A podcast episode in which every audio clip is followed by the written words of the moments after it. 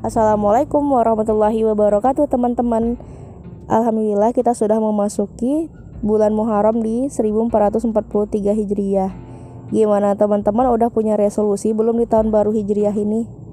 Jangan sampai kita hanya punya resolusi di tahun baru Masehi. Kalau misalnya di tahun baru Masehi kita punya resolusi untuk cita-cita atau capaian-capaian impian kita. Nggak ada salahnya kan kalau di tahun baru Hijriah ini kita buat resolusi untuk mengupgrade ibadah kita. Jadi kita buat targetan-targetan ibadah kita dari bulan Muharram hingga bulan Zulhijjah. Karena seperti yang kita tahu, orang-orang yang beruntung itu adalah orang yang lebih baik hari ini ketimbang hari kemarin. Nah, ngomong-ngomong soal resolusi, hari ini mengingatkan dengan cinta akan bahas tentang menjaga niat. Kenapa? Karena inamal amalu bin niat. Sesungguhnya amalan itu tergantung kepada niatnya. Mungkin banyak dari kita yang telah melakukan amalan-amalan besar tapi kepleset di niatnya. Teman-teman pernah ngerasa nggak? Kita tuh udah ngelakuin amal baik, kita tuh udah beribadah kepada Allah, rasanya benar-benar udah lillah, kita udah ikhlas banget, tapi ibadah dan amal baik itu nggak ngefek apa-apa di diri kita. Nah, maka kita perlu evaluasi nih.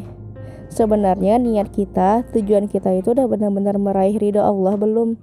Atau jangan-jangan niat kita itu udah dikotori dengan harapan-harapan dunia yang seharusnya kita minta dalam doa, eh malah jadi basic.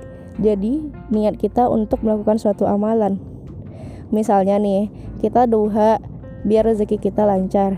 Kita tahajud, tapi untuk bisa mendapatkan sesuatu yang kita inginkan. Sebenarnya hal-hal seperti ini bukan termasuk kategori ria sih. Karena kalau ria kan kita beribadah pengen dilihat orang kita beribadah pengen dipuji, bahkan kita pengen dijuluki sebagai ahli ibadah. Tapi ini lebih kayak kita tuh udah ikhlas, kita udah ibadah sembunyi-sembunyi, nggak pengen dilihat orang, nggak pengen dipuji orang. Tapi tujuan kita itu semata-mata untuk dunia. Seolah kita hanya mengharapkan manfaat dan balasan di dunia dan gak mikirin pahala dan bekal kita untuk akhirat. Oke, tanpa kita sadari, kita sering banget beribadah dengan niat dan tujuan yang melenceng, gak 100% lillah. Padahal kita sama-sama tahu kan kalau Allah itu maha pencemburu. Dan rezeki itu juga tidak tergantung ibadah teman-teman, tapi rezeki itu udah takdir dari Allah. Dan takdir itu udah Allah catat 50 ribu tahun sebelum penciptaan langit dan bumi. Kalau misalnya nih Allah takdirkan kita bakal dapat rezeki dari giveaway di bulan depan, jadi yang menuju bulan depan itu kita mau duha terus atau nggak duha sama sekali, ya tetap aja rezeki itu bakal Allah kasih.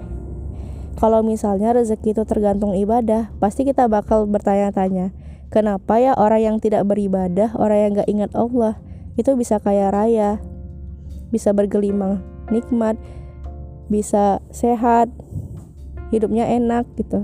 Kenapa Rasulullah dan sahabatnya itu hidup sederhana? Padahal kalau di compare nih ibadah kita sama Rasulullah dan sahabat, kita tuh belum ada apa-apanya. Jadi yuk kita telisik lagi, yuk kita upgrade lagi niat kita. Karena barang siapa yang menghendaki keuntungan di akhirat akan ditambah keuntungan itu baginya. Dan barang siapa yang menghendaki keuntungan di dunia, maka akan diberikan kepadanya sebagian dari keuntungan dunia dan tidak ada baginya suatu bahagia pun di akhirat. Quran Surah Ashura ayat 20 Jadi kalau tujuan kita ridho Allah untuk bekal akhirat, maka tujuan dunia kita itu bakal ngikut Beda cerita kalau tujuan kita semata-mata di dunia. Maka yang kita dapatkan ya cuma itu dan kita nggak dapat apa-apa untuk bekal akhirat. Seperti firman Allah, barang siapa menghendaki kehidupan dunia dan perhiasannya, niscaya kami berikan kepada mereka balasan pekerjaan mereka di dunia dengan sempurna, dan mereka di dunia itu tidak akan dirugikan. Tapi ayat ini nggak berdiri sendiri, ada sambungannya yaitu Itulah orang-orang yang tidak memperoleh di akhirat kecuali neraka dan lenyaplah di akhirat itu apa yang telah mereka usahakan di dunia dan sia-sialah apa yang telah mereka kerjakan. Quran surah surah Hud ayat 15 sampai 16. Kita perlu banget nih teman-teman belajar dari kisah salah seorang sahabat yaitu Abdurrahman bin Auf.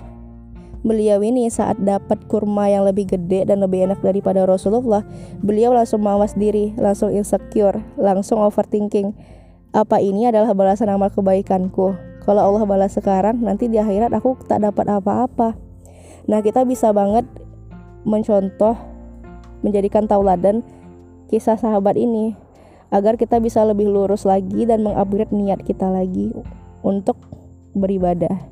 Jadi jangan sampai kita menyesal kemudian ketika ibadah dan niat kita itu hanya untuk dunia. Jangan sampai nanti kita terpelongo di yaumul mizan terus nuntut ke Allah. Ya Allah, mana sedekahku? Mana pahala menimba ilmuku? Mana pahala sholat duhaku? Dan ya Allah cuman jawab, kan kamu udah nimba ilmu untuk dunia, sedekah kan untuk dunia. Sudah dapat balasannya toh di dunia. Nauzubillah min zalik. Semoga kita tidak termasuk orang-orang yang merugi ya teman-teman. Semoga kita adalah termasuk orang-orang yang senantiasa berusaha memperbaharui niat kita setiap harinya. Oke, sekian dulu podcast mengakan dengan cinta hari ini. Semoga bermanfaat. Perlu digarisbawahi kalau aku di sini hanya berbagi dan tidak bermaksud untuk menggurui sama sekali. Maka dari itu, teman-teman yang ingin memberikan saran dan masukan boleh banget DM ke Instagramku di Febri Suci Ramadhani Alhaqumi Rabbikum Kebenaran datangnya dari Allah Dan kesalahan itu murni datangnya dariku Aku pamit dulu Wassalamualaikum warahmatullahi wabarakatuh